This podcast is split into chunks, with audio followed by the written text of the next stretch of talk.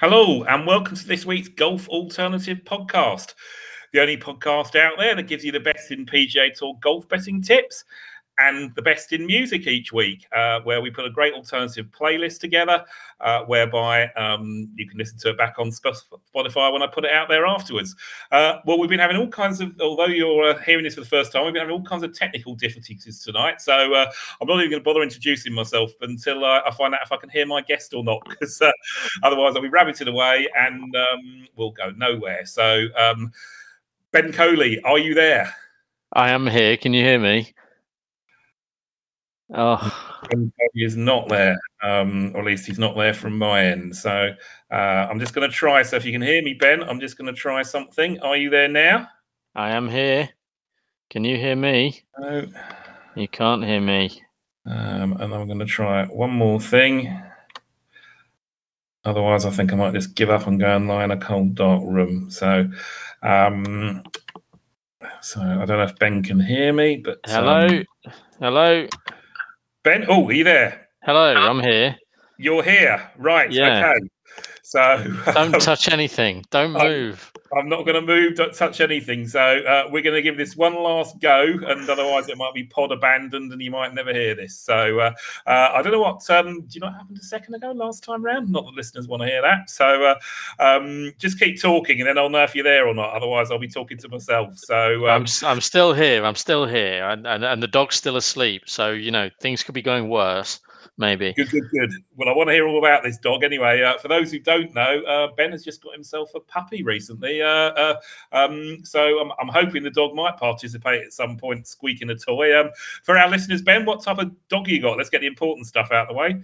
Uh, we've got a Cavapoo. Now, if he if he takes part by squeaking a toy, I'd call that a success. It's the other things he might do that concern me. But no, he's lovely. His name's Eddie, after not Eddie Pepperell, but um, Eddie in Frasier, um, and uh, everybody's very happy to have him. It's it's also, I would say, anyone getting a dog, you know, really think about mm. it first because we're glad we did, but um, you know, it's it's not easy, is it? It takes it takes a lot of commitment and um, yeah. and and, and very little sleep. So, yeah, no, we. I've, um, I mean, we're um, sadly our um, the first dog we had passed away a few years back, so we're on our second dog now. But uh, yeah, I remember getting the first dog as a as a puppy, uh, yeah, it was um, a huge uh, huge awakening, as it were, a wake up call. So uh, uh, I know what you're going through, but um, I wouldn't have changed anything. She was wonderful. God rest her soul. And um, uh, our um, our current dog, uh, Sun Dog, as uh, he's seen on my Twitter feed, is uh, is a superstar as well. So,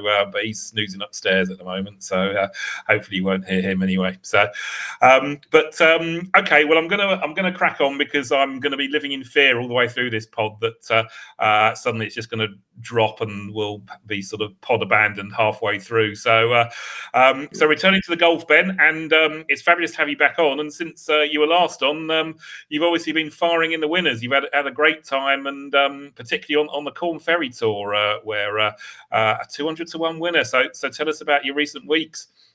Yeah, things have turned. Things turned with Cameron Smith's final round in the Open. Um, I think I was about level for the year. I think had the Open been a losing week, I would have been in minus figures for the year. Um, he won, um, and then Richie Ramsay won, and Will Zalatoris won, and uh, Rory McIlroy won, and and David Lingmerth won, and and Justin Suh won. So it's been a great run with loads yeah. of you know what it's like. You need you need things to go your way. Like Sepp Straka should have beat Will Zalatoris.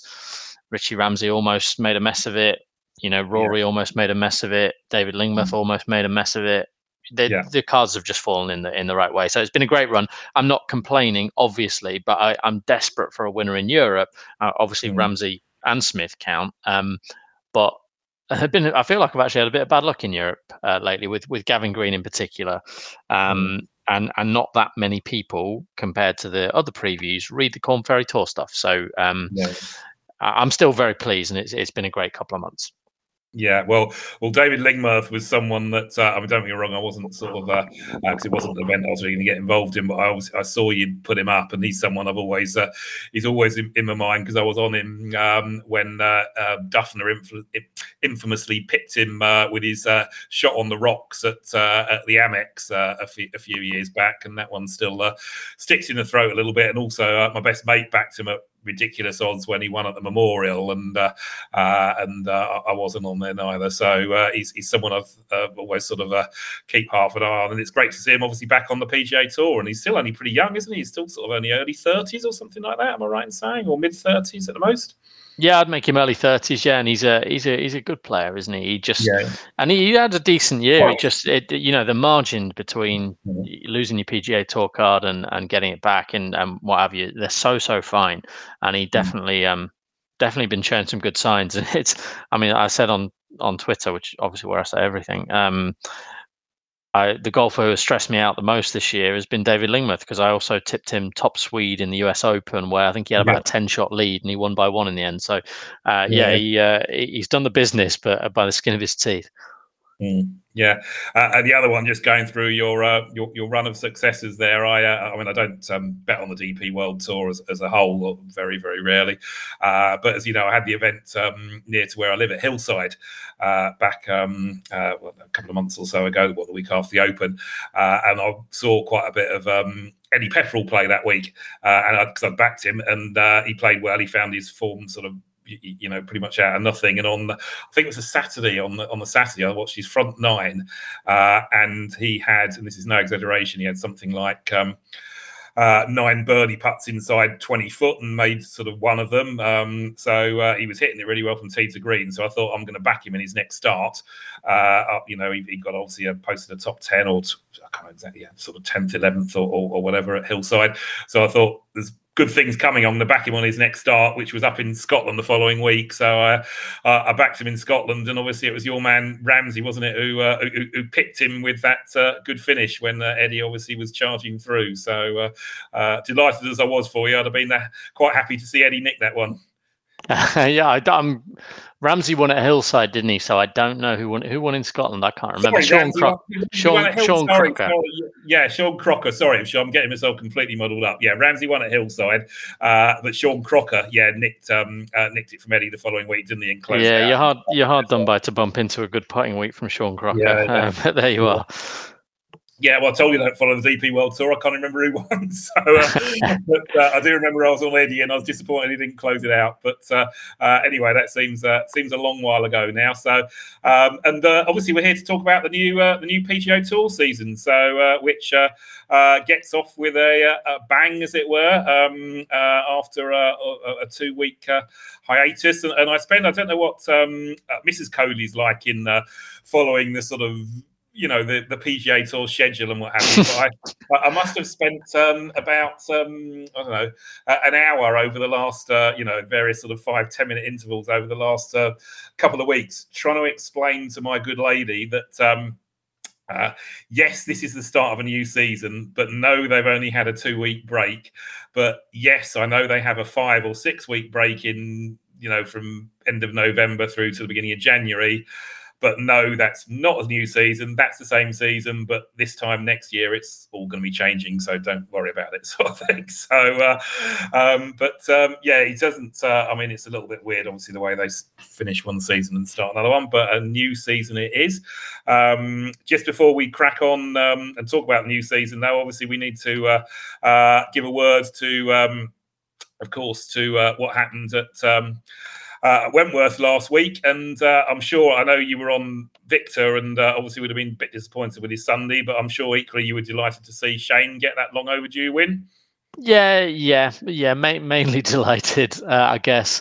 Slightly annoyed. Um, I tipped him in 2020 at 33 to one. Um, mm. No Rory, no Rahm. Same world ranking, basically. Same sort of same player. Um, and he failed to deliver there. And I tipped him the year before at 33 to 1 when Rory and Rahm did play. I just felt 18s was on the skinny side last week. And yeah. um, but but yeah, I mean, to take away all that, um, then obviously very pleased. And and that shot, I mean, if if you want anybody hitting a five iron into the 18th hole at Wentworth to win the tournament, mm-hmm. well, the two guys you want to hit is either Lowry or McIlroy, and they both hit fantastic shots. And uh, uh, one of them had the line, one of them had the pace on the putt. So yeah, Rory's a bit unlucky, but um, nothing went for him on Sunday. But yeah, everybody's happy to see Shane win after after three years. And as he says himself, he doesn't win often, but when he does, it's a big one, a kind of Danny Willett type, and uh, indeed a Padraig Harrington type. And obviously for Harrington and Lowry to win on the same day was something as well. Yeah, uh, and it looked like he enjoyed a few beers last night, judging by Twitter today. So yeah, couldn't have even changed his shirt. Bless him. He was in a taxi in the same shirt at seven a.m.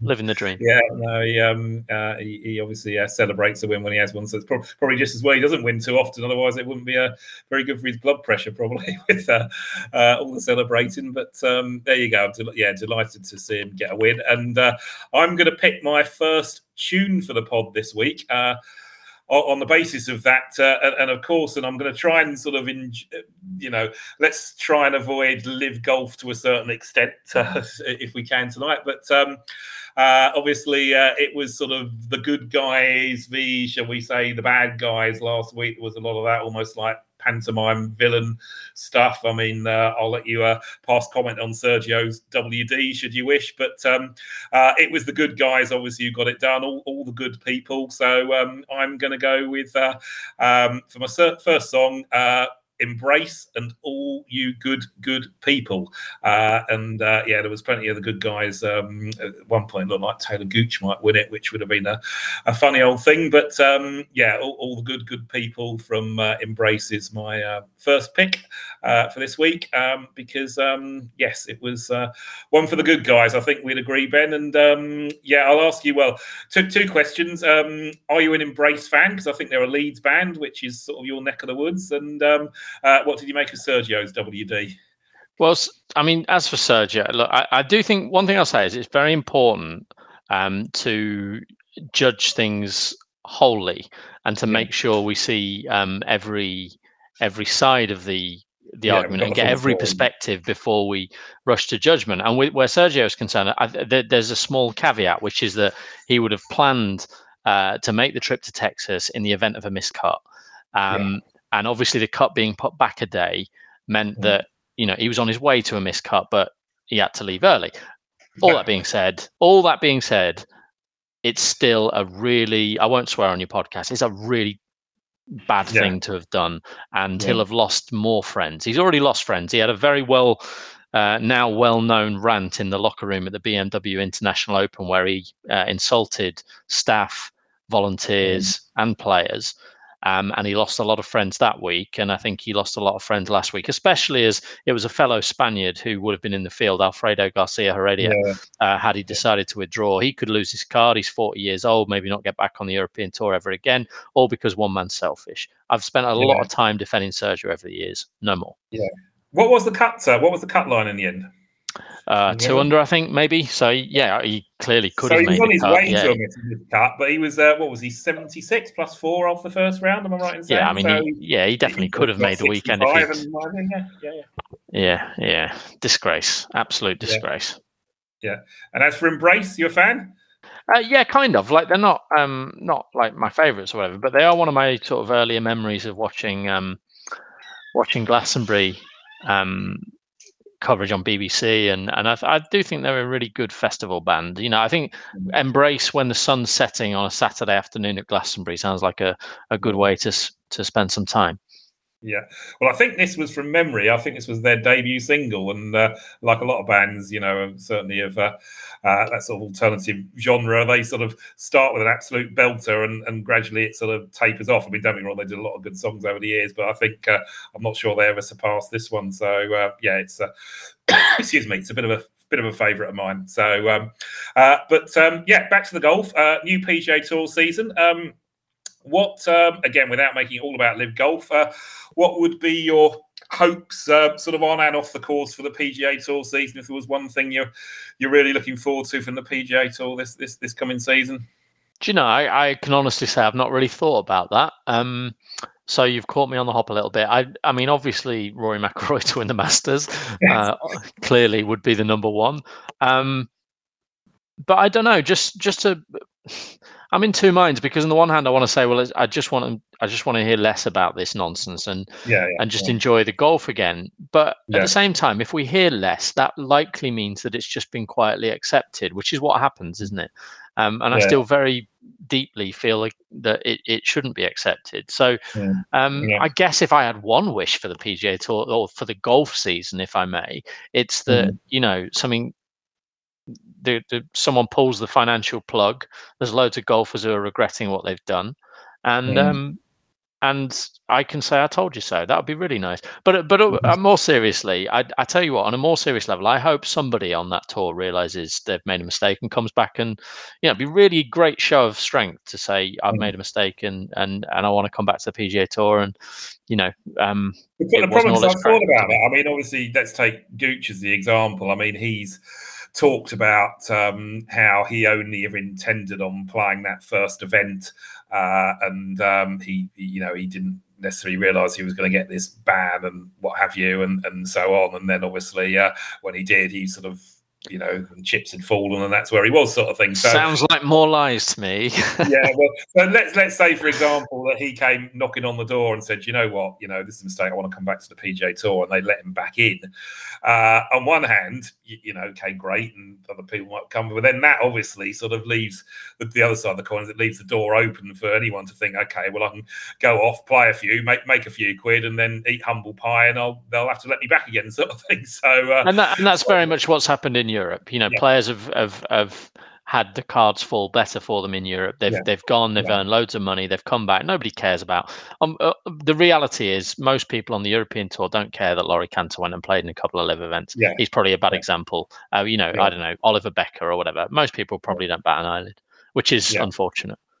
Yeah, yeah, yeah. Um, yeah, it's, it's, there's no easy answer, is there? And uh, I'm sure it'll rumble on. I mean, in theory, I don't know if there's going to be more defections after the um, President's Cup or if they've uh, now got their sort of 48, supposedly. I mean, I'm sure Greg Norman said a month or so ago that it was all set, you know, having to turn people away or what have you. So, so in theory, um, you, you, wouldn't expect any more defections. But I guess if they're all set includes um, one or two that uh, maybe haven't gone yet but have signed up to go, um, then um, you know we'll. Uh, uh, there might be one or two. I mean, obviously, we know the names that have been rumored. Mito's rumored, isn't he? Um, uh, you know, Adam Scott at the beginning of it all said that he was uh, uh, liked the idea of it and it had a lot of appeal, but um, he so far has, um, you know, sat sat uh, uh, sat on the side of the PGA Tour, isn't he? So, and I'm hoping that continues, obviously. So maybe maybe they've got their lot for next year, and and um, that's it, and. Uh, um, you know they can get on with their thing, and the PGA Tour gets on with their thing. But um, we shall see anyway. So,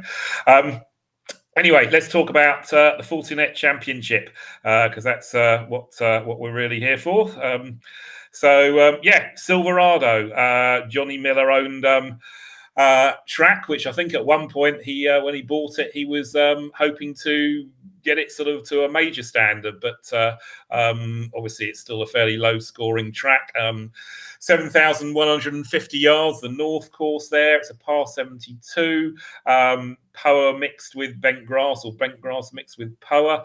Um, and um, originally it was opened, uh, I think, in 1955 before the redesign by Robert Trent Jones. So um, We've now had, I think this will be the ninth edition there. Uh, we've had four Californians um, or four Californian wins, not four Californian winners because Brendan Steele's won it twice. Um, but um, four of the last six have uh, hailed from California, and obviously being over in that Napa area, uh, it's um, always going to be something that favours the West Coast guys. So, um, what are you what are you looking for out of this course, Ben? Sort of stats wise, and um, uh, yeah, how do you expect it to play? Yeah, I mean, I'd, I'd hope there's a bit of um, fire to it. Well, that's a poor choice of words, isn't it? I hope it, it's reasonably firm. It's obviously been a um, a hot summer over here, but from what I can gather in that part of California as well, it's been particularly dry over the last six weeks or so. And there's this, of course, does have um, teeth when that happens. There's not a lot of wind though, so um, you know I, wouldn't get carried away in terms of difficulty, but it might just play a shot or two tougher than last year. Um, I've I've always felt this is a good course for strong drivers of the ball. That's the conclusion you're you're going to draw if you look at Brendan Steele, but also yeah. Kevin Tway and, and Cameron Champ uh, and mm-hmm. Emiliano Grillo. You know these are guys who consistently rank among the top quarter of drivers on the PGA Tour, and, and certainly higher still in the case of Champion Steele. So I've always thought mm. it was a good driving golf course, but you have to admit that um, that needn't mean uh, power driving as we tend to think of when we say good drivers these days. You know, Kevin yeah. Na very nearly won it. Um, you know, Grillo's as accurate as he is long, and mm. Zac Blair played well here in his first try, and there have been a number of others uh, of a similar makeup. So um, I, I, think people who are, are, very competent off the tee, you know, for example, like of a shorter hitter, like a Hayden Buckley, for instance, although he's not one I'm that interested in this week, that sort of player can compete with the bigger hitters here. But yeah, um, I mean, um, my, my, man Ryan Moore uh, nearly won it a couple of years ago, didn't he? And he, that's certainly an example of the type of, type of player you're, you're talking about, isn't it? Definitely, and and I think that that's it should be high on the list. Finding people who are very very solid off the tee, and mm. after that, you know, um, I would say that, as you've mentioned, California form is hard to escape. I think we see it not only here, but uh, in in the other events in California at, at Torrey and at Pebble at Riviera and, and in the Hope as well. Um, and a couple of courses that I think are, are good comparisons. Riviera, I think. Um, when this first came along, a lot of people felt it looked a bit like Riviera, and then in that very first renewal won by Moon Bae, it, it threw up some Riviera ties, including from him. Um, but also the one I sort of cottoned on to a couple of years ago was uh, San Antonio, home of the the Valero Texas Open. Yeah. You wouldn't necessarily expect these courses to to play yeah. similarly, but it, it's not just the fact that Steele's won both. It's more players like Stephen mm. Bowditch and Andrew Loupe and Dylan Frittelli and, and one or two others who, you know, you don't see them pop up very often. And I do think both yeah. courses share that in common. They're, they are driver golf courses for me. Yeah, fabulous. And um, uh, I've um, because of all the technical problems, we didn't even discuss where you're going to throw your various songs in, Ben. So you'll, uh, I'm almost tempted to let you throw, throw them in whenever you want. But uh, uh I'd um, I'd slotted in at this point. Um, you've got one which I thought was appropriate because we're just restarting the season about being uh, back up and running, as it were, with uh, a Jamie T number. I believe you've gone for. Yeah, I can't stop listening to Jamie T's new album to the extent yeah. that I struggle to sleep because it's in my head. Um, but unfortunately, although he's playing golf on the cover of the new album, um, mm. there wasn't really a song that that that fit in perfectly. So I've gone with "Back in the Game" from Panic Prevention uh, for the reasons you've expressed that we are very much back in the game after two weeks away. Marvelous. Okay. Um, and um, yeah, the betting market this week, obviously, uh, we've got um, Hideki and Max Homa vying for favouritism, Corey Conners just behind them, and then uh, a fair um, fair bit of money for a player that myself and um, Ben will both be talking about, or I'll let Ben do the talking about because I'm sure this was rather him than me. Uh, Maverick McNealy, and then uh, Sahith Theegala at um, similar odds as well. I don't know what your thoughts were on the front three, but um, I mean, obviously, Homa is always going to be a threat over in California, but I, I guess that um, it'll be very much a case of a, a warm up for the President's Cup. Was was that your your view on them? Yeah, I mean the point I made in my piece was that this time last year Jon Rahm was nine to two and he missed the cut, and yeah. I think you have to acknowledge that players aren't always trying their best, um, or that or that at least that if they you know go out into over par on Thursday, you know, it takes Zalatoris when he won during the FedEx Cup. He got off to a really slow start and he had to fight to get into that tournament. Um, kind of similar with Rory last week, or you know, four under round one, but he was he was four shots off the lead and he had a lot of work to do going out um, on Saturday afternoon. But he had incentive, he had a reason to go and go and do mm-hmm. it. I think if you get off to a slow start this week and you're playing the President's Cup next week, your incentive is limited. Um, yeah. Now, Corey Conners will want to win again. It's been a long time. mm-hmm. Taylor Pendrith hasn't won yet um, mm. and so on. But I still think there's that that lack of focus is possible. The one I, I really considered though was Matsuyama because uh, two reasons really. Over the last year, he's won twice at 14 and 20 to 1. Kind of the two times he's been shortest in the market, yeah. uh, he's gone ahead and won in Japan this time last year, and then in the Sony Open when he was 20s. Yeah. Um, but the other thing, I mean, he's he's quite straightforwardly, he's better than all these, and yeah. you know, he, really, it's difficult to argue why him and a Corey Connor should be the same price. But yeah. um, obviously, with Hideki, we've got some nagging fitness concerns as well, and again, he'd be happy enough to finish mid pack or even miss the cut. Yeah. Uh, so I'm going to let you talk about uh, Maverick in a second, but uh, um, I don't know what your thoughts were on Theegala because he's someone obviously who uh, could have made my um, NP and L from last season look very different if he'd uh, only managed to make a par at the Travelers. So he's uh, very much a player who's on, on my radar, and I'd be loath to miss his first win. But I, I had a just had a you know my, my hunch and you've got to go with your hunch was that uh, having made the tour championship and obviously with everything that's to come this season um, i know he's obviously keen to get a win and he's in california and what have you but i just thought perhaps it would um, you, you know he would be a bit, a little bit of mental letdown, and he might not quite be, you know, having had ten days off or something, uh, you know, inevitably after the run, maybe through the playoffs, he might not be quite raring to go, and that was why I am, um, or maybe raring to go, but not quite 100% back up to speed again. So, did you did you consider him at all, or what were your views? Yeah, I did. I did consider him very strongly, and I kind of thought he'd be very popular. I thought you might put him up, to be honest. Um, turns out everybody, I think, is going with with McNealy, which uh, doesn't always end well. But yeah, the the main thing with Theegala for me was that um, he the last couple of starts uh, last season, he, he, drove the ball really badly, not just badly, but really mm. badly, and and got by on his short game. And maybe he was just running out of steam, and maybe he'll come back yeah. refreshed. But um, he he can be like that with the driver. He can go through periods where he, he doesn't really know where it's going, and and that mm. would worry me. But I do think it's a good course for him, as you alluded to when when putting him up in the Travelers. These sort of classical uh, yeah. tree line golf courses seem to really speak to him, and he, he's a shot shaper, isn't he? Which is a which is a good thing here. But yeah, I, I was happy to to let him go. Yeah, well, I actually put him up in this last year, 100 to 1. And again, if you join that dot that I joined with the Travelers um, earlier in the year to Bubba, uh, of course, you get that line to Riviera as well, don't you? So uh, with, with Bubba. So, and obviously, Riviera sort of pops up here, you, you, know, quite a lot in the uh, in, in obviously the sort of course correlation, as it were. But um, but yeah, we've not gone for Heath, but uh, we have both gone for the same man, and I'll let you um, tell the listeners why, Ben. Yeah, Maverick McNealy, um, fairly self-evident. This is a Californian who was runner-up in this event last year. He double bogeyed the 17th and then eagled the 18th to lose by one. do think it's unlikely he'd have eagled the 18th had he parred the 17th, if you know what I mean. Mm.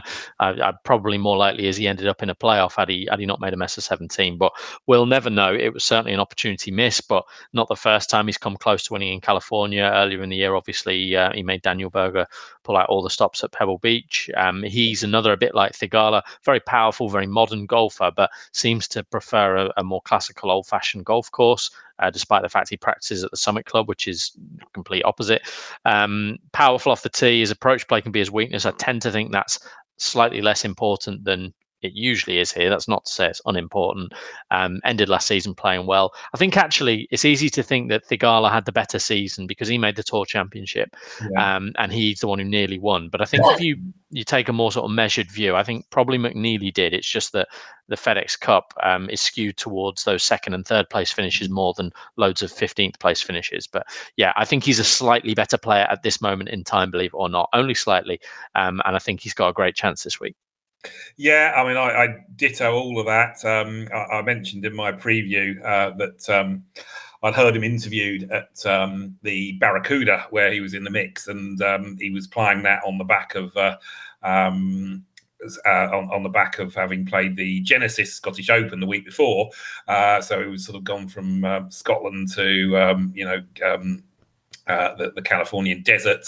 Uh, and um, he was talking about how it was really important for him to make the Tour Championship. That was the, the uh, you know, that was seemed to be the goal more than winning a golf tournament. Obviously, won a golf tournament at that stage of the season. It would have taken care of it for him. But uh, uh, it was all about getting to the Tour Championship. And he was saying, you know, I'm happy to play every week if that's what I have to do. And actually, I think he did end up missing one week in the end. But so I just thought maybe he'd put a bit of too much pressure on himself. And I think he played eight weeks out of nine, which I know he's a young young man but you know, throwing a trip to Scotland, and um, uh, there was a lot of golf at the back end there. So my, my hope is that um, uh, perhaps with a little bit of that pressure lifted, uh, still obviously the pressure of looking to get a win, but um, you know he's not. Um, it's a bit like a player trying to make the Ryder Cup for the first time or whatever, and they uh, uh, sort of um, start to struggle with the pressure they put themselves under. I'm hoping that uh, they've had a bit of a break. He's obviously had um, a week longer off than um, Theegala because he didn't make the Tour Championship. Uh, and I'm hoping he's just going to uh, come out refreshed and tick that box of that first win. So, uh, uh, so we're both fully in agreement um, on that. And uh, I will let you, as I say, Ben. To be honest, uh, I'll let you pick any one of your songs now, and you just throw throw in whichever you feel is um, most suited to this this this spot. Uh, oh, that's difficult, but I'll go with uh, Two Weeks by Grizzly Bear, who are a band I really like. I don't know if there'll be any Grizzly Bears in Napa. Certainly, there was one when I was in California. We we were in a cafe coming down uh, a hillside in Yosemite, and, and the, the locals were talking about someone having spotted a bear. So we were out there very, very quickly. Um, but yeah, I like Grizzly Bear, tremendous band, and Two Weeks is the the song again, uh, a play on the fact that we are uh, back already. So uh, yeah. yeah.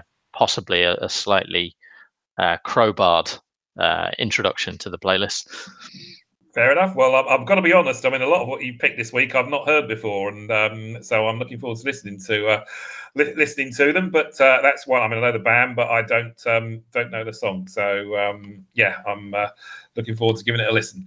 Um, but uh, on with the picks, and um, I'm going to obviously I'm with Ben on McNealy, but I'm going to throw in one of my selections now, uh, and it's a man who's been um, one of uh, your successors of late. it's Justin Suh, and don't know if my pronunciation is spot on there, but uh, um, anyway, uh, however you pronounce it, uh, he won, of course, the Corn Ferry Tour Championship. Um, uh, well, literally a couple of weeks ago. So uh, he turns up uh, here in California, in an event that he Monday queued for last year and um, played well for the first three days before maybe the occasion got to him a little bit on the Sunday. But he played nicely for the first first three days, certainly, and, and ended up in about sort of 60th or 58th or something after a 76 on, on Sunday. So it could have been a lot better. But um, he comes onto the PGA Tour uh, with a big reputation from his um, uh, amateur days um, at uh, Southern Cali, California Uni, or, or, or what have you. Um, and uh, I think everyone knew he was going to um, come through. He, he's obviously got a couple of starts on the PGA Tour recent years. He's got a top top ten at um, the um, I think it was the Corales possibly uh, or Puerto Rico, one, one of the other others. But but yeah, he's a California native, and he's actually from San Jose, which I think is about about an hour away. Apparently, his parents own a pizza parlor there or some pizza restaurant or something like that. So, uh, so he's bound to have a lot of support. Um, he's got that touch of class, obviously. Uh, he's one of those types um, that uh, you referred to, Ben, that's not hugely long off the tee, but um, uh, does everything else well. Uh, and, um, uh, you, you, know, has obviously had success here in the past, that type of player. Uh, and I guess it could go one of two ways, really. He's either, you know, he's obviously going to be up for this with the home support. So he played well here last year. He talked about, um, having played amateur events here, uh, junior events, and what have you, so he knows the course well. But of course, he could put too much pressure on himself, uh, particularly on the back of that win. Or as we saw with Grillo, he could just ride that win and uh, morph it into a win here. So. To be honest, I was I was pleasantly surprised by the price. I thought he might have been, you know, the real sort of buzz name this week and might have even been, I'm not saying he should have been, but might have even been a little bit shorter. And I'd have been struggling to back him at sort of 40s or what have you. But I was happy to take my chances at 50 to 1. So, um, uh, yeah, that's uh, Justin Suh for me. Um, and uh, I think you mentioned you uh, you gave I mean, we, you were tempted by him a bit, obviously, after he'd done well for you recently. You were tempted to go in again? Yeah, definitely. Yeah, I think he's you know he's got star quality and um, all the things you said they, they, they stack up. He was really. I was watching an interview that he did after round one here last year where he's really pleased with himself and I think he only made a couple of bogeys the first three rounds and then just had a difficult Sunday. But bearing in mind a good Sunday might have helped secure a start in the following event and stuff. It's not not surprising. And yeah, as you said, it's yeah. been done before. Um, and he is the standout Corn Ferry Tour graduate. He was imperious in the Corn Ferry Tour Championship, and no reason he can't just keep it rolling because he, he's played well pretty much every week for six or eight months.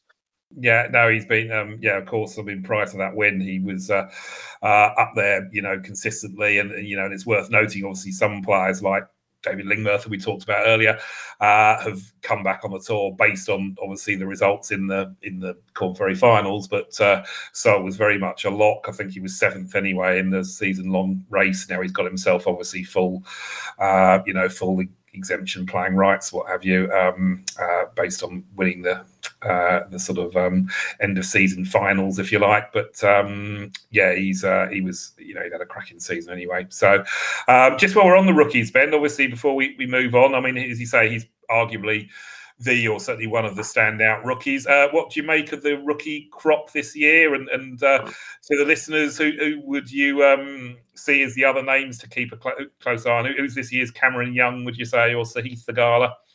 Yeah, it's hard to say. I will be honest. I don't think they're the best crop on yes. paper. Um, but that you know, I, I don't think a year ago I'd have said. I, I mean, I've I've got a tweet where I listed the most promising rookies from this time last year, and yeah, Cameron Young was one of them. But I didn't think he was going to have that year. Um, yeah. So um, you know, people can surprise you. I think if you go back when Xander Schauffele came through, probably wasn't on the top of many people's list. Same with Keegan Bradley, and he came through and won a major the very next year. So, yeah. um, you know, people can surprise you. I think some of the most interesting names are actually European. Um, yeah. They've got the difficult things to balance. Matti Schmid, for instance, you know, yeah. could have been playing the Ryder Cup course in Italy this week, but he's out there in California. Um, mm. Vincent Norrman, very similar player. Both of them hit it an absolute mile, but um, yeah. they are very, very dodgy around the greens. But these days you can get away with that. Um, so there'd be a couple. I think Davis Thompson is a huge talent. Taylor Montgomery is obviously playing brilliantly. There, there's a few in there, and I'm sure there will be a surprise package. But if you ask me who the star is, it's probably Justin Suh or Davis Thompson. Yeah, no, that's that's fair enough. I mean, yeah, the other, I mean, obviously all the guys you mentioned there, I, will agree with the uh, uh, uh, the other couple. I, I, was sort of like the look of um, Austin Eckroat's got a little bit about him, mm-hmm. hasn't he? And uh, he, he's sort of um, done a similar thing to Theegala and sort of you know rattled rattled through the uh, uh, the playoffs to get the card, having not even had a sort of full you, know Corn Ferry Carl at the beginning of the year. And uh, uh, I, know my uh, my namesake Brandon Matthews is someone you've mentioned a couple of times. He hits a country mile as well, doesn't he? And he got a, got a win, I believe. So uh, I guess he's got some parallels there with, with Cam Young also. So he would. Um, uh, yeah, I think with him, if you if you're going to back anybody blind in the first round leader market or just win only for a couple of quid on Betfair, Brandon Matthews will be the one because I think he's got the the highest sort of fluctuation um, of anybody graduating. So you will have him shoot 80, 75 one week, and then the next he could shoot uh, four mid 60s rounds. So I think if if anybody wants, if people do like to follow one of these guys off a cliff, as it were, um, mm. he's one who you might at least, you know, he'll test your patience, but you might get a really good run at a huge price along the way. Yeah. Excellent. And um, from one end of the spectrum to the other, we're going, to go from a rookie to uh, uh, a former major champion who uh, I must admit, when I saw the odds, and I know you sort of sided with him a few times last season, I thought it wouldn't surprise me if uh, uh, Ben chances him at the odds, and uh, and you have done. So give, give, give us your reasoning for your next one. Yeah, so it's Gary Woodland, and to your point, I mean, if you go back to Mexico, which okay is a few months ago now, but the you know on the back of the Masters, he went off twenty-two to one uh, in a field which included Jon Rahm. Um, he's 66 to 1 here. Um, or he was. I think you know you you get 50s now, and I think 50s is very very reasonable as well. Uh, you know, we we know he's a class apart from most of these. Mm. Um, and really, I think he's one of those like the summer schedule on the PGA Tour as it is. When now they go to Scotland, they've got the Open Championship, then they come back and they play the playoffs. It can look like you're playing really badly, and mm. actually, you're not. And I think Gary Woodland's a great example of that. He, he was 10th in the Scottish Open, contended, missed the cut in the Open, you know, who cares? Um, came back and played the Rocket Mortgage Classic where he's missed the cut on all three visits, and then went mm. to Southwind, which is one of the most penal and exaggerative, if that's a word, mm. um, golf courses on the PGA Tour. You can quite easily play quite well at Southwind, but you hit two bad shots and they cost you six shots. So yeah. if you put all that together, I think really we should judge him on is he driving the ball well? Because we know he needs to do that. The mm. answer is yes. He's, he's climbed 100 places in strokes gained off the tee from the previous season to last season. Still a little bit further to go if he wants to return to his best, mm. but he's not far. Um, and when he's played under suitable conditions, has he played well? And the answer is yes. Um, you know, he, he, very much could have won um, the Texas Open back in the spring. He played well in Mexico. Um, he played well at the Wells Fargo, I believe. He just generally looks like he's put it back together, and and he looks like he knows it as well to me. And I, I think he's one of those who you probably will see um, go really close. Five top tens last season. Um, with with Woodland, you know, he, you do have to accept the rough with the smooth. Mm. Um, by no means would I be certain he'll play well this week. But if I go back to what you asked me at the start about what I'm looking for, well, I'm looking for a good driver. I've got that. Mm. I'm looking for someone who plays well. Uh, we said Californian, but I think we can say people who play well in California. And obviously, as a Pebble mm. Beach winner who has gone yeah. very, very close to winning a, a, couple of other places in California, he qualifies yeah. there. Um, yeah. And then the final thing, those correlating courses, Riviera, no, uh, but San Antonio, yes, top 10 the last two years. So, yeah, yeah he's one of um, yeah. he's one of those sort of sleeping giants in this field. And of the three, uh, those being Fowler, Day, and Woodland, he was the one who I felt had uh, done most to to merit respect here. Yeah, no, that, that, all makes sense, and obviously, that old adage, form is temporary, class is permanent, and uh, uh, and picking up on the form. And I know you were saying about um, the fact that uh, you know maybe sort of midsummer onwards, form doesn't necessarily look as bad as it, it you know looks worse than it is for for um, certain players, but the history of this event over recent years um, is, is, the fact that um, you know current form um, doesn't really count for much. It's almost like sort of new, new, new start. You know, clean slate. Uh, let's start the new season. So I mean, if you look at some of the, uh, and I've noted it down in my preview, and you look at some of the recent winners, um, Homa nothing better than 25th since the sixth place at Memorial in June. Um, Stewart Cink uh, won top 20 in the whole of 2020 prior to winning here.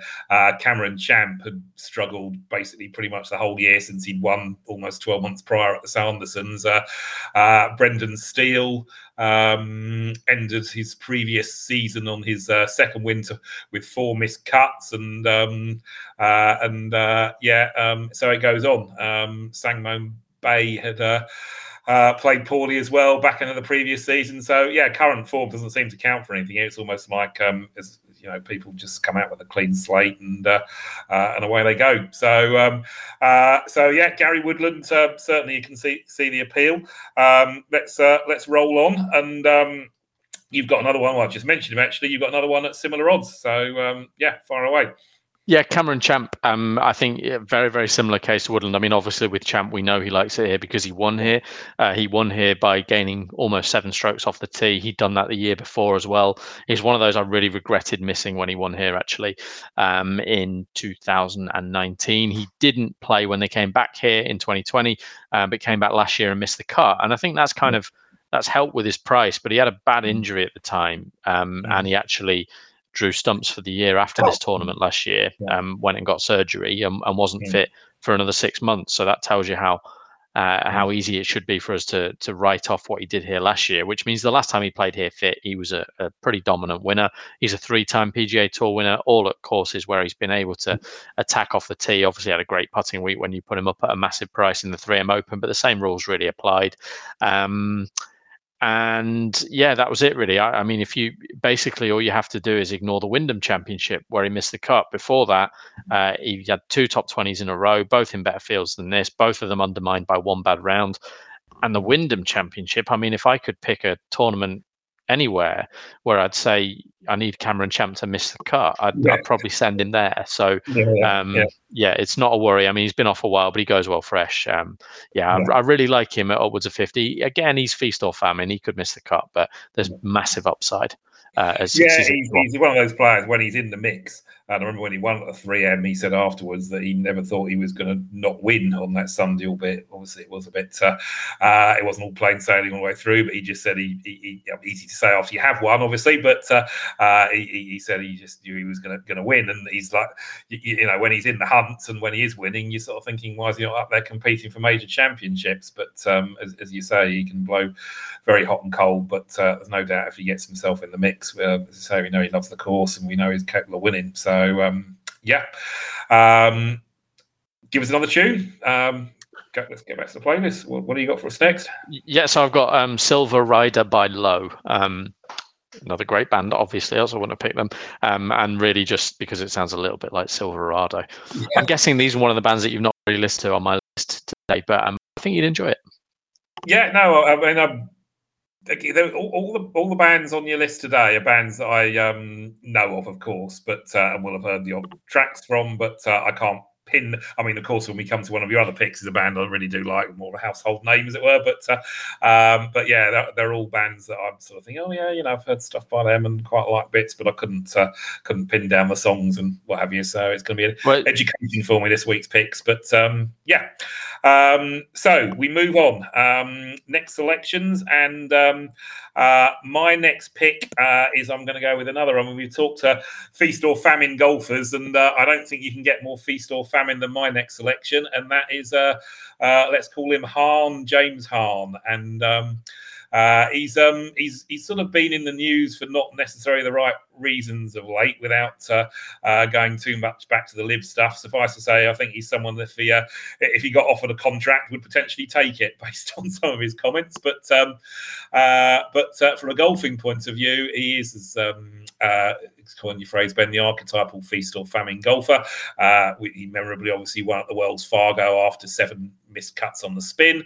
Um, as an aside, of course, that win at the Wells Fargo uh, gives us a nice little link um, here with, with, with, Max Homa, who's uh, obviously also won at Riviera, as um, James Hahn has. So, um, you, you, know, interesting that they both won, um, uh, you know, the same two events. And uh, obviously, Hahn hasn't won this one. Uh, he finished ninth here a couple of years ago when he'd finished the previous season fairly horribly. Uh, last season, when I put him up in this, he'd had um, a top five five at the uh, Barbasol, I think third or fourth start towards the end of the season. So he had some good recent form, and of course he missed the cup. So you never quite know what you're going to get with James Hahn. Um, he um, uh, had um, some reasonable form towards the back end of the season.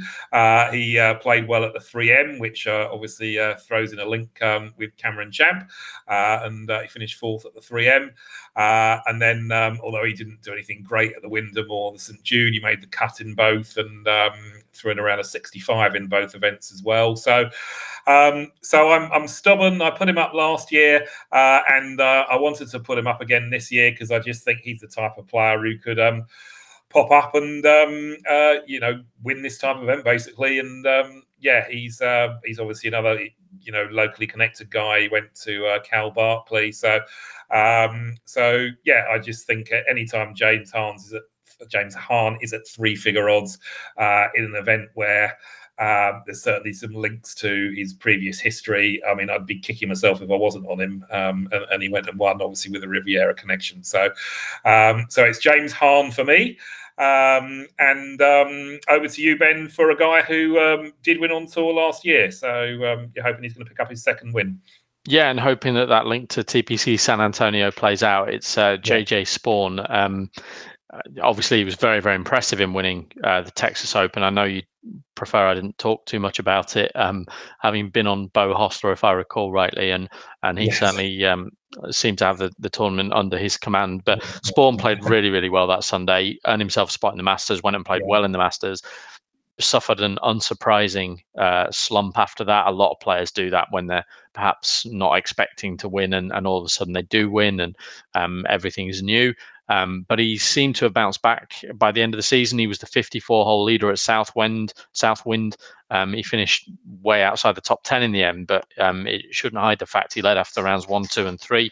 He then played well for three rounds again the following week at the BMW Championship. Nearly made it all the way to East Lake. So I think he was playing really, really nicely. His ball striking was back, and we know that's the the main attribute in his game. Um, so then it comes to the, the, the course fit angle and, and the Californian angle, where it obviously he is from California, um, from LA, I think. Um, and in terms of the course fit, not only that win at San Antonio, but he did finish ninth here uh, two years ago. That was his only top 10. I think it was his only top 30 of a miserable year. Um, mm-hmm. So yeah, there's there's loads to like about JJ Spaun. I think he's easy to underestimate and and probably deserves a bit more respect than 80, 90 to one.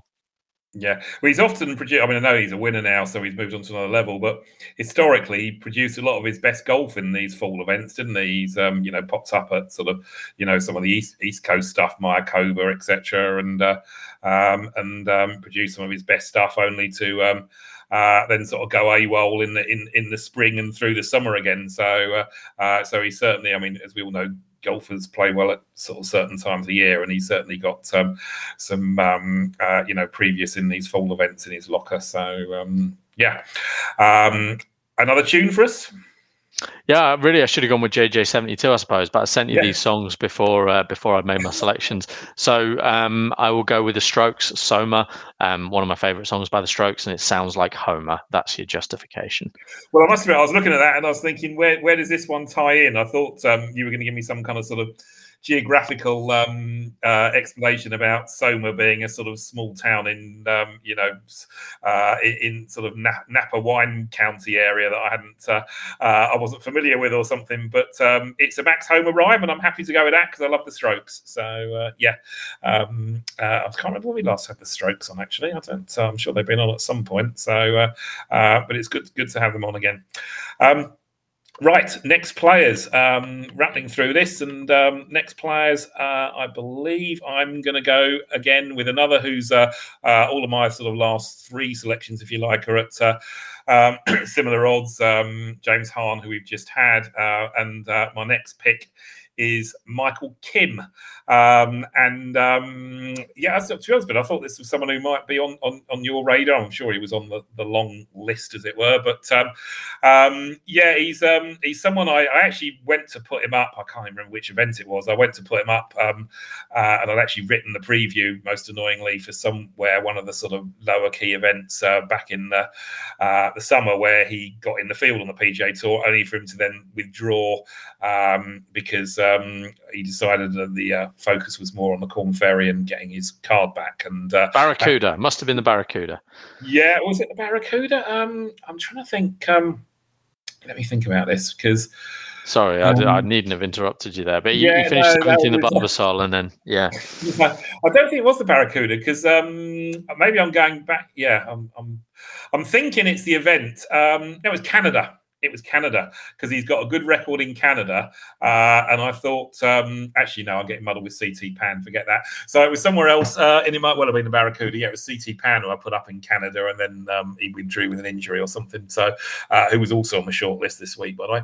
Um, but uh, anyway, back to Michael Kim, and um, he has regained his tour card with some really steady stuff on the Corn Ferry. Um, and um, he's another of these sort of neat and tidy players, another California guy. I didn't intend, um, you know, it wasn't my intention to necessarily go with all California guys this week, but that's just how it. Um, uh, played out, and uh, he's just been playing some really solid golf um, for you know sort of um, six months or so now, and you have to give him a huge amount of credit because the run that he had um, could could have been career ending for some players. I mean, he literally didn't make a cut for two years or two, yeah, two calendar years or something. He literally didn't make a cut, I think, and uh, uh, and he just you know completely fell apart basically. So um, after, of course, he had that tremendous win at the John Deere where he uh, uh just blew the field out of you know way out of pretty much uh, out of nowhere because he hadn't been playing great coming in that week. So um, so we know he's got a little bit of class. Um, he's finished third here before. Um,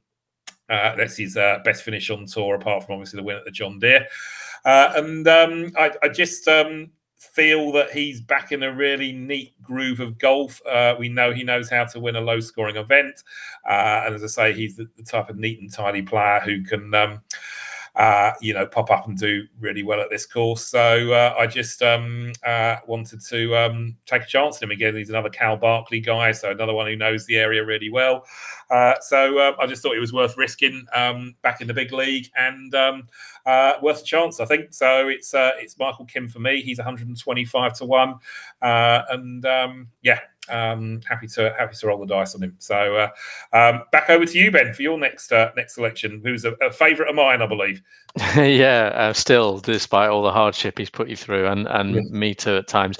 Um, Patrick Rodgers, um, he, he's one of those. He's a bit obvious, and I tend to not want to put up people who um, people might have guessed I'd put up, I suppose. But um, I think you know two top tens here down the years. He's he's very very comfortable at the golf course. Most of his best form comes under these conditions, and and certainly a lot of it on the west coast. He's gone very very well. I tipped him one year at 200 to one at Riviera. It was the year DJ won by a mile, uh, but he was right there. I think he may have even been the the halfway leader. He's gone close uh, at Torrey Pines as well. So um, he's definitely got his conditions, and I think in a in a sort of understated way, he probably comes here off the back of his best ever PGA Tour season. I know he's finished a bit higher up the FedEx Cup, but in terms of the quality of his play um, and his long game in particular, Um, I, I, think there's an argument that he he's never been better. He certainly finished a, a lot higher up the strokes gained total charts than his FedEx Cup category uh, ranking, and that again comes down to if you you have a year like I don't know Kurt Kitayama where you got a couple of top three finishes but not a lot else, you'll finish higher up the FedEx Cup than someone who's played well week in week out but hasn't got that second or third place. Um, so yeah, that dullness aside, I think he's playing really really well. Um, the the exception to that would be Southwind, where, as I've already said, it just, especially for players like him, it just doesn't bother yeah. me um, in the slightest. And, and as I said, we know he's got great form here. Last time he came last year, uh, bogey free the final 36 holes and, and finished sixth. So, um, you know, you wouldn't want to be taking 66, but I think 80, 90, 100 to one. Um, I'd be be happy to to suggest he might play his way into the places. He's 30 now, and maybe that will trigger something. But either yeah. way, I, I've not given up on him just yet. Yeah, uh, I actually put him up in this last year on the back of um, uh, you know he's um, saving his card or regaining his card in the in the Corn Ferry final. So uh, I just thought he might carry that bit of momentum in, and um, I put him up, and uh, he got a place. So uh, uh, so he was certainly someone I was I was looking at. So I'm looking at it most weeks, but certainly someone I was looking at. But um, I, I, decided to um, go with. Um, one of my other old favourites instead. So uh, yeah, um, hopefully I won't rue this decision. But um, at the odds, um, and I thought they were pretty decent odds to be honest. Um, it's another roll of the dice for our man Beau Hossler, who's already been mentioned once in context of his um, somewhat disappointing Sunday at the Valero Texas Open, uh, and. Um, I mean, I guess you can draw some parallels with um, Beau and Pat Rodgers in the fact that obviously they were both um, uh, standout sort of um, amateurs who huge things are expected or were expected of. Um, obviously, uh, I think Pat's a, you know probably a couple of years older or, or, or what have you, but uh, um, it hasn't gone quite to plan for Beau Hossler. But um, uh, after the very near miss, obviously in Houston, uh, you know, a few years back, and uh, um, he obviously then went off the radar and had himself to go back to the Corn Ferry finals a couple of times or what have you. But um, uh, he um, he certainly had a you know a far better season last season, and uh, again maybe not. Um, you know, he, he, probably played better than his end of season finish, um, and indeed some of his, um, uh, you know, general week to week finishes um, show because he, he did struggle. Let's not mince our words. He did struggle on on weekends quite a lot, and certainly on Sundays. So he was popping up on leaderboards on numerous occasions, only to sort of tumble down with a 77 on Sunday and finish 45th or something. So, uh, but there was a lot of good golf from Beau last season. It actually started with this. Um, uh, this event. Um, and uh, of course, he's another California native. Um, he's uh, obviously Texas is where he plays a lot of his best golf, but uh, California stands up not far behind that. Um, uh, he's had a, a, top 10 at Torrey Pines, uh, which was his best finish of that particular season. And uh, he had a 15th at Riviera, which obviously stacks up nicely here, as we've said already, um, which again was his best finish of that particular season when it was, uh, to be fair, a fairly poor season. Um, and uh, of course, he had the third at Pebble Beach um, uh, last. Uh, last spring uh, or back beginning of February. And uh, again, he played pretty well at uh, Riviera before a bad Sunday. So, um, so he just hasn't quite, um, to use the cliche, he hasn't quite put the four rounds together yet. But um, you have to think he will do eventually. Uh, he obviously can be a little bit wild off the tee, but um, he's got uh, the length that um, obviously a lot of players uh, uh have put to good use here over recent years. Um, and um, he's uh, obviously uh, superb on the green. So um, I just, um, yeah, 150 to 1. my view was this is his first trip to California since a pretty solid, you, you, know, summer and a lot of decent golf. And um, uh, I thought going back to California might just buoy him a bit more. Uh, and uh, as I say, having played well here last year, I'm hoping he can he can push on. So 150 uh, to one, um, I certainly think he's got a decent chance of nicking a place. And uh, um, as I say, he's gonna gonna pop up and come good eventually. So um, uh, it was uh, it was Beau for me over Pat, and uh, I believe you considered um, uh, Beau yourself, uh, but. Pat got the nod, but um, I'm guessing it's pretty similar view on on Beau to what I've just um, lined up. Yeah, hundred percent. And then I'd, you know, convinced myself I, I couldn't watch him hit it in the trees all week. Um, but he, um, you know, joking aside, you're, you're right. He's, he's still an enormously talented player who's gone close many times, and um, no reason he can't go well here. He ties all those courses together that I like as well. Um, as I said, uh, San Antonio, where he, he probably should have won, and then Riviera, he's actually played really well the last two years. So, yep, um, he, he was on the short list for sure, and got a mention in the preview. Yeah, uh, and that's I mean it's interesting, isn't it? Because you look at his tee to green stats and you know accuracy and all the rest of it, and uh, not great, um, shall we say? But then he's popping up at places like um, uh, San Antonio, where obviously, um, y- you know, that's uh, certainly historically somewhere where you, if you're wayward, you're in the trees and uh, struggling, as uh, Kevin Na will remember. Uh, and um, you know, he played really well, certainly for the first couple of days at Colonial um, this this uh, um, this year as well, which is another course which obviously you don't want to be sort of hacking it around in the, in, you know, sort of uh, off the fairway. And similarly, he's got a good record at uh, TPC River Highlands, which is another sort of classical course. So, uh, so it, it's funny somehow the stats don't necessarily tell you um, what you'd think they'd tell you because you know you would expect him to be at his best based on the fact that his uh, long game can be a bit all over the place. You'd expect him to be at his best on sort of some sort of wide open expanse that um, uh, you, you, know you can uh, literally smash it around any, anywhere and then uh, hold a few putts, as it were. But um, uh, that's obviously not necessarily been the case, which is a bit of an odd one, isn't it? Yeah, it's funny. I suppose you'd think Trinity Forest when you were saying that as the description, which yeah. is he was famously a member there, wasn't he? When they yeah, went yeah. there for one year and uh, and never been back. But yeah, there are a lot of players like that, and I think sometimes it, it's probably as much to do with the, the, courses that actually allow for recovery shots and a bit of mm. luck, which is what golf's really about for me. Um, you know, he, he, wouldn't be much use on a golf course where if you miss the fairway by ten yards, you're in a pond.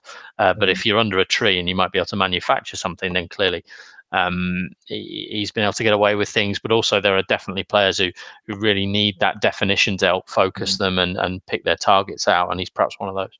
Yeah, for sure. Um, okay, uh, how many tunes you got left, Ben? I'm losing track. I've got two, two left. i I'm sorry, I was greedy again. Yeah, no, well, uh, give, give us one of them now, and then one of them after your last pick, because uh, you've also been greedy on the golfing picks. You got six of those, haven't you? So, so uh, give us one, one, one now, then. Um, so I've got such great heights by Iron and Wine, which is a cover of um, uh, the Postal Service song. Uh, it's, a, it's a great song, but um, the Iron and Wine cover is, has brought us nicely to wine country. Hate the stuff myself. Absolutely hate wine, but we are in wine country, and I can't deny that. I don't. I can't drink white wine. It always gives me horrendous heartburn. I gave up drinking white wine years ago, but I, am partial to a glass of red. So, uh, um, yeah, I'd um, uh, quite quite happily enjoy a trip to uh, Napa for that. But uh, uh, I did contemplate Amy Winehouse this week, actually, for that very same reason. But um, after you'd picked all the tunes, I was only left with one, and I wanted to get Embrace in there. So, so Amy missed the cut, as it were. But um, I do. Um, I'm not a huge Amy Winehouse fan, but I do like. Um, uh, back to black. So uh, that uh, uh, that nearly made it, but um, that, that, was on the short list, as it were.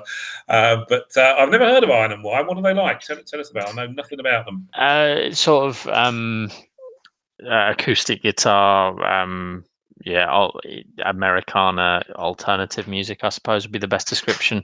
Uh, yeah, I've probably not done them justice there, but uh, you get a fairly good feel. Obviously, as I said, this is a cover, but you get a fairly good feel for them in in listening to it again, I look forward to it. And um, uh, your last man, who again was someone I noticed you sort of chanced a few times back in the last season as well, didn't you? So um, yeah, yeah, yeah Charley Hoffman. I, I, think I only put him up once, but I mentioned one, him a couple yeah. of times. Um, I put him up in the Wyndham Championship at 175 to one. Um, we're in a much weaker field here.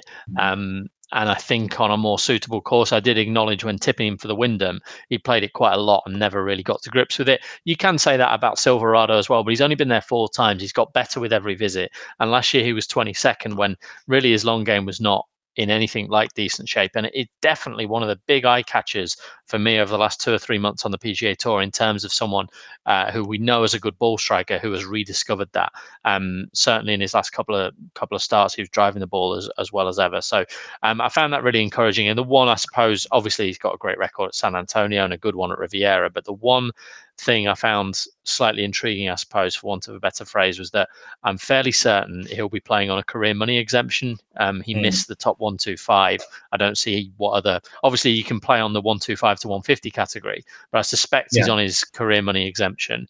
And if you rewind a year, Nick Watney was on that, and he finished runner up in the Sanderson Farms. Mm. Um, very, very good friends with Charley Hoffman. So if he is using this career money exemption, he can he can look close to home for some inspiration there. He is another Californian, something that's cropped up regularly here, and yeah, just all those things together on a course where you know when Grillo beat Na here, one of the things I haven't mentioned, they both lost strokes putting.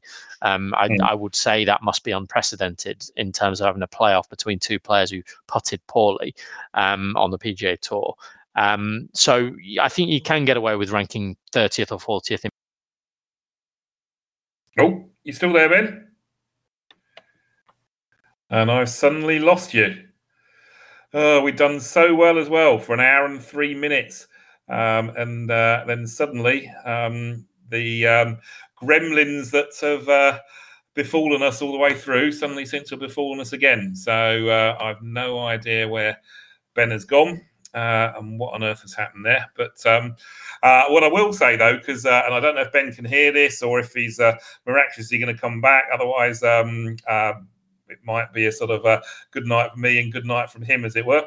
Um, but uh, just while Ben was talking there, I pulled up. Um, uh, something I'd read actually that uh, Rob Bolton, who a lot of you will know, um, of course, from um, uh, his uh, his great work on the PGAtour.com site, uh, and um, he was talking about the players who were using their career um, exemptions this year, and um, I'm going to because I can't remember if Charley Hoffman was one of them. So let's have a look here. Uh, bear me a second. Priority rankings, PGA Tour. So, because um, I know Ryan Moore was one of them. Uh, so he's using his career exemption. So, um, bear with me one second. And let's see. I'm going to find it in a moment. if I don't, I'll post it on Twitter afterwards. But um, yeah. Um, anyway, um, so Ben's last selection is Charley Hoffman. Uh, I don't know if Ben's going to be able to come back in again. Uh, so let's see if we can get him back. But um,